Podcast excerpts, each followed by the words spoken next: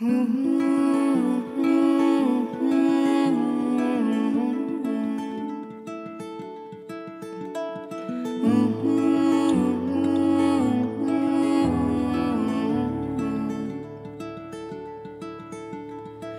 us be lovers, we'll marry our fortunes together.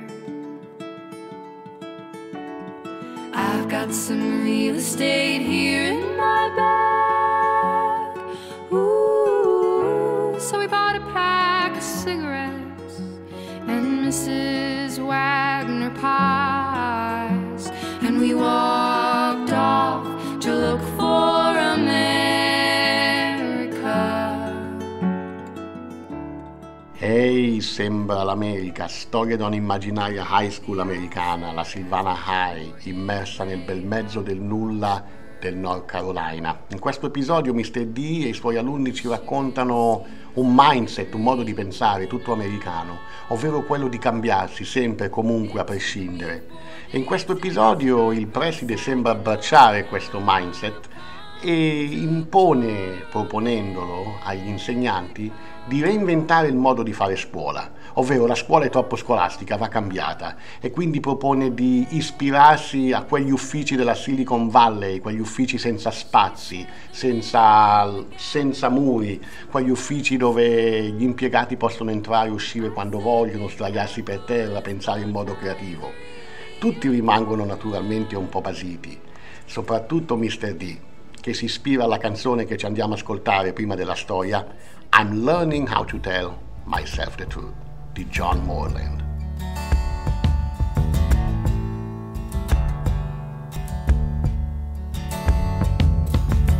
Congratulations on your book. Your sharp tongued wit had me shook. Thought about trying a little too long. Give it up now, the good Lord's gone. But we could record on.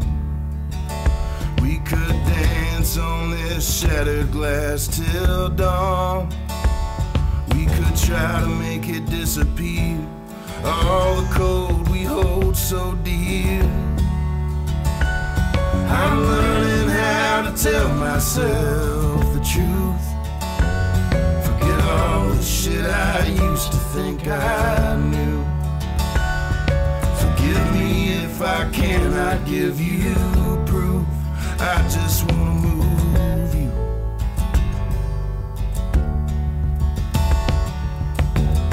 Seems to me this shindig's doomed.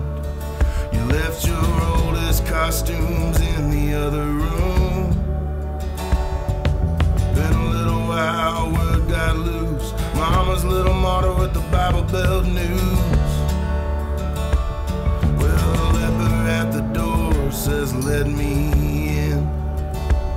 I slept right through the daylight again. They're throwing roses at our feet. Talk is cheap, but man, so are we.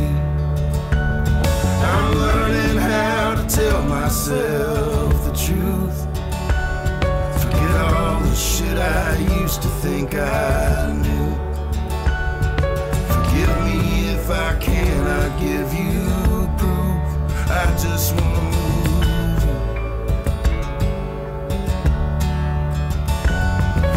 tell me when you look into my eyes, do you still see a soul you recognize?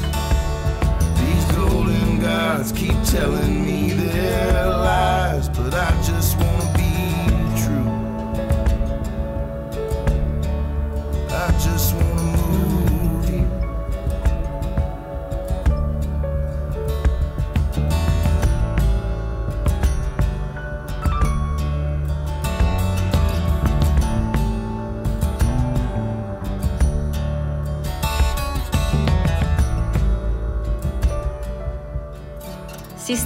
come in America, sui tralicci della luce, le scarpe.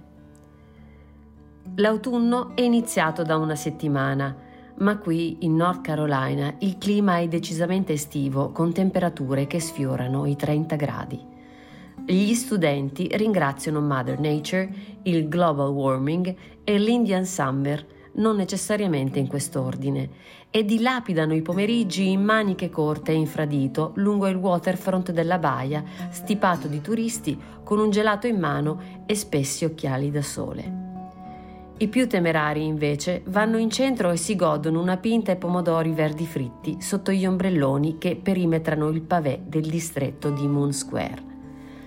L'amministrazione, dal canto suo, si muove in senso contrario ed è entrata a pie pari nella rivoluzione d'autunno fissando un collegio docenti dal titolo che strizza l'occhio a un film della saga di Guerre Stellari. Scuola e metodi di apprendimento nel XXI secolo.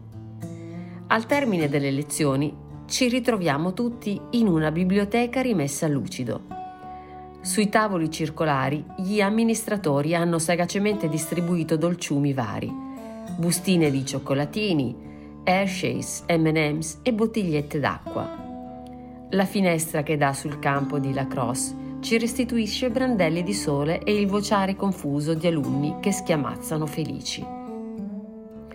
Mr. O'Shaughnessy, il preside, sorride raggiante quasi emozionato il nostro dirigente scolastico ha spiccate doti oratorie, forensi e istrioniche frammiste a cinismo e senso del denaro. Il suo discorso è prolisso e infarcito di congiuntivi esortativi, gerundi e gerundivi. Il messaggio, a differenza delle parolone utilizzate, partorisce un topolino ed è surreale come una commedia di Pirandello. La nostra scuola è troppo scolastica. Gli studenti non sono come noi, loro sono abituati a pensare fuori dagli schemi. Noi non sappiamo stimolarne la creatività, li costringiamo a stare seduti nei banchi a imparare mentre nella Silicon Valley gli uffici sono scomparsi. Persino nelle banche non ci sono più gli sportelli, ma salette simili al loft dove i clienti possono investire, comprare, rateizzare. In sostanza siamo vecchi e dobbiamo reinventarci. Via i banchi, via le sedie, via i libri, via tutto. Il preside conclude il discorso elencando una serie di insegnanti che hanno entusiasticamente aderito a questa iniziativa, riadattando le proprie aule ai nuovi precetti del XXI secolo li chiama affettuosamente i miei risk taker, manco fossero una nuova sottospecie di Pokémon baciapile, e ci invita ad applaudirli con sincero affetto. A parte l'immancabile Mr. Cummings, tra gli altri il preside cita il mio collega di latino, Mr. Sullivan. La mattina seguente, durante la prima ora, i miei studenti ascoltano la mia lezione in crash mode io parlo e loro scuotono la testa. Io faccio domande e loro mi guardano in cagnesco, alzando metaforicamente le braccia al cielo. Il messaggio è fin troppo chiaro. La rivoluzione d'autunno è arrivata alle loro orecchie e adesso anche loro rivendicano il cambiamento. Alla fine della prima ora, invece di mettermi su un caffè e iniziare a correggere, mi avvio senza troppo entusiasmo verso la classe di Mr. Sullivan per tastare con mano i metodi didattici del XXI secolo. Raggiungo l'aula, apro la porta e rimango senza parole. Distinto, controllo che la targhetta fissa sullo stipite riporti il nome giusto, Mr. Sullivan.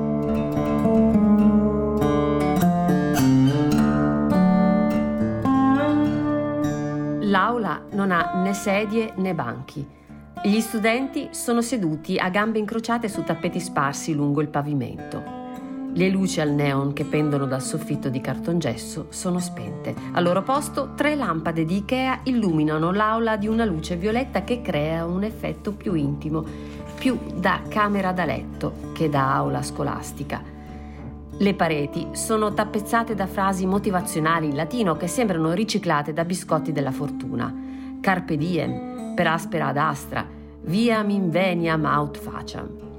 Mr. Sullivan, seduto al centro della stanza, indossa una tunica che ricorda vagamente il kimono di Karate Kid.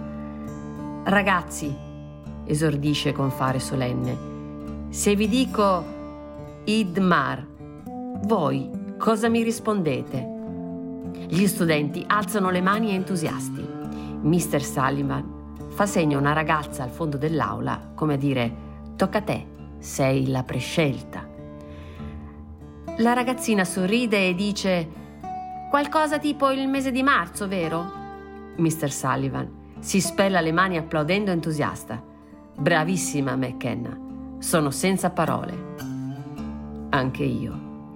Al termine della lezione di Mr. Sullivan mi convinco, se mai ce ne fosse stato bisogno, che non sono fatto per i cambiamenti.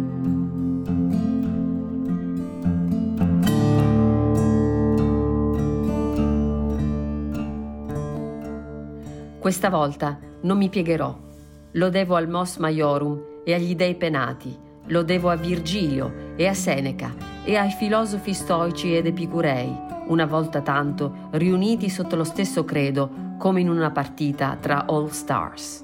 Già mi vedo seduto con fierezza nella mia aula davanti al fedone di Platone, mentre con uticense sdegno grido Virtù non sei che una parola. Alla fine della giornata ricevo una mail della guidance counselor, l'amministratrice che gestisce i curricula degli studenti. La mail è breve e asciutta in impeccabile stile anglosassone. L'amministrazione si congratula con me i miei metodi di insegnamento sono rigorosi, la mia puntualità ineccepibile. However, un numero imprecisato di studenti ha fatto richiesta formale di essere trasferita nella classe di Mr. Sullivan. La missiva chiosa con una grossolana domanda retorica. Mr. D, ma secondo lei cosa offre Mr. Sullivan più di lei? Quando finisco di togliere l'ultimo banco, sostituendolo con un tappeto peloso, sono ormai le sette di sera. L'aula adesso è una prateria di tappeti e puff amaranto. Le pareti sono ricoperte da scritte latine che invitano alla saggezza, ad aprire i nostri cuori e a non scendere a compromessi. Mai. Dalle casse i Maroon 5 cantano. Everybody hurts sometimes. Everybody hurts someday, hey. Hey, but everything's gonna be alright. Go and raise a glass and say hey. Spengo la luce e mi avvio lungo il corridoio deserto. George, il bidello, mi saluta da lontano agitando gli strofinacci che stringe fra le mani. Raggiungo l'atrio e imbocco l'uscita. Il parcheggio è deserto la mia piccola utilitaria è illuminata dalla flebile luce dei lampioni di White Oak. Un venticello gelido spazza l'aria trasportando gocce di pioggia frammiste alle prime foglie gialle d'autunno. Nella mia aula le luci di Ikea sono rimaste accese a illuminare i tappeti con i puff e le scritte motivazionali appesi alle pareti. Anche quella che campeggia proprio sopra la lavagna. Pecunia, non ole.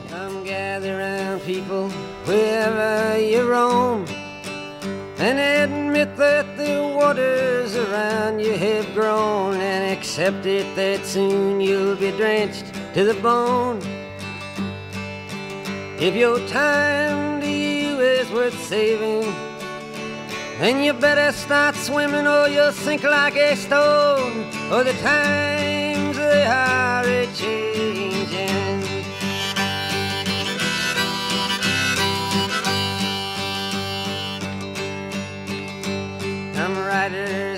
critics who prophesize with your pen. And keep your eyes wide, the chance won't come again. And don't speak too soon, for the wheel's still in spin. And there's no telling who that it's naming was the loser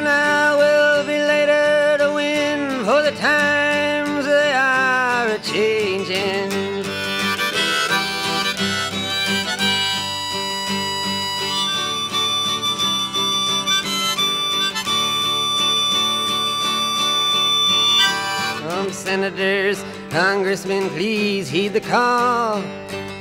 Don't stand in the doorway, don't lock up the hall, for he that gets hurt will be he who has stalled.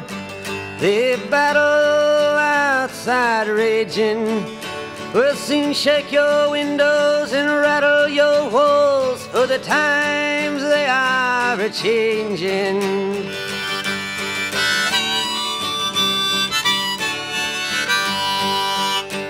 Mothers and fathers throughout the land and don't criticize what you can't understand. Your sons and your daughters are beyond your command. Your old road is rapidly aging. Please get out of the new one if you can't lend your hand, for the times they are a changing.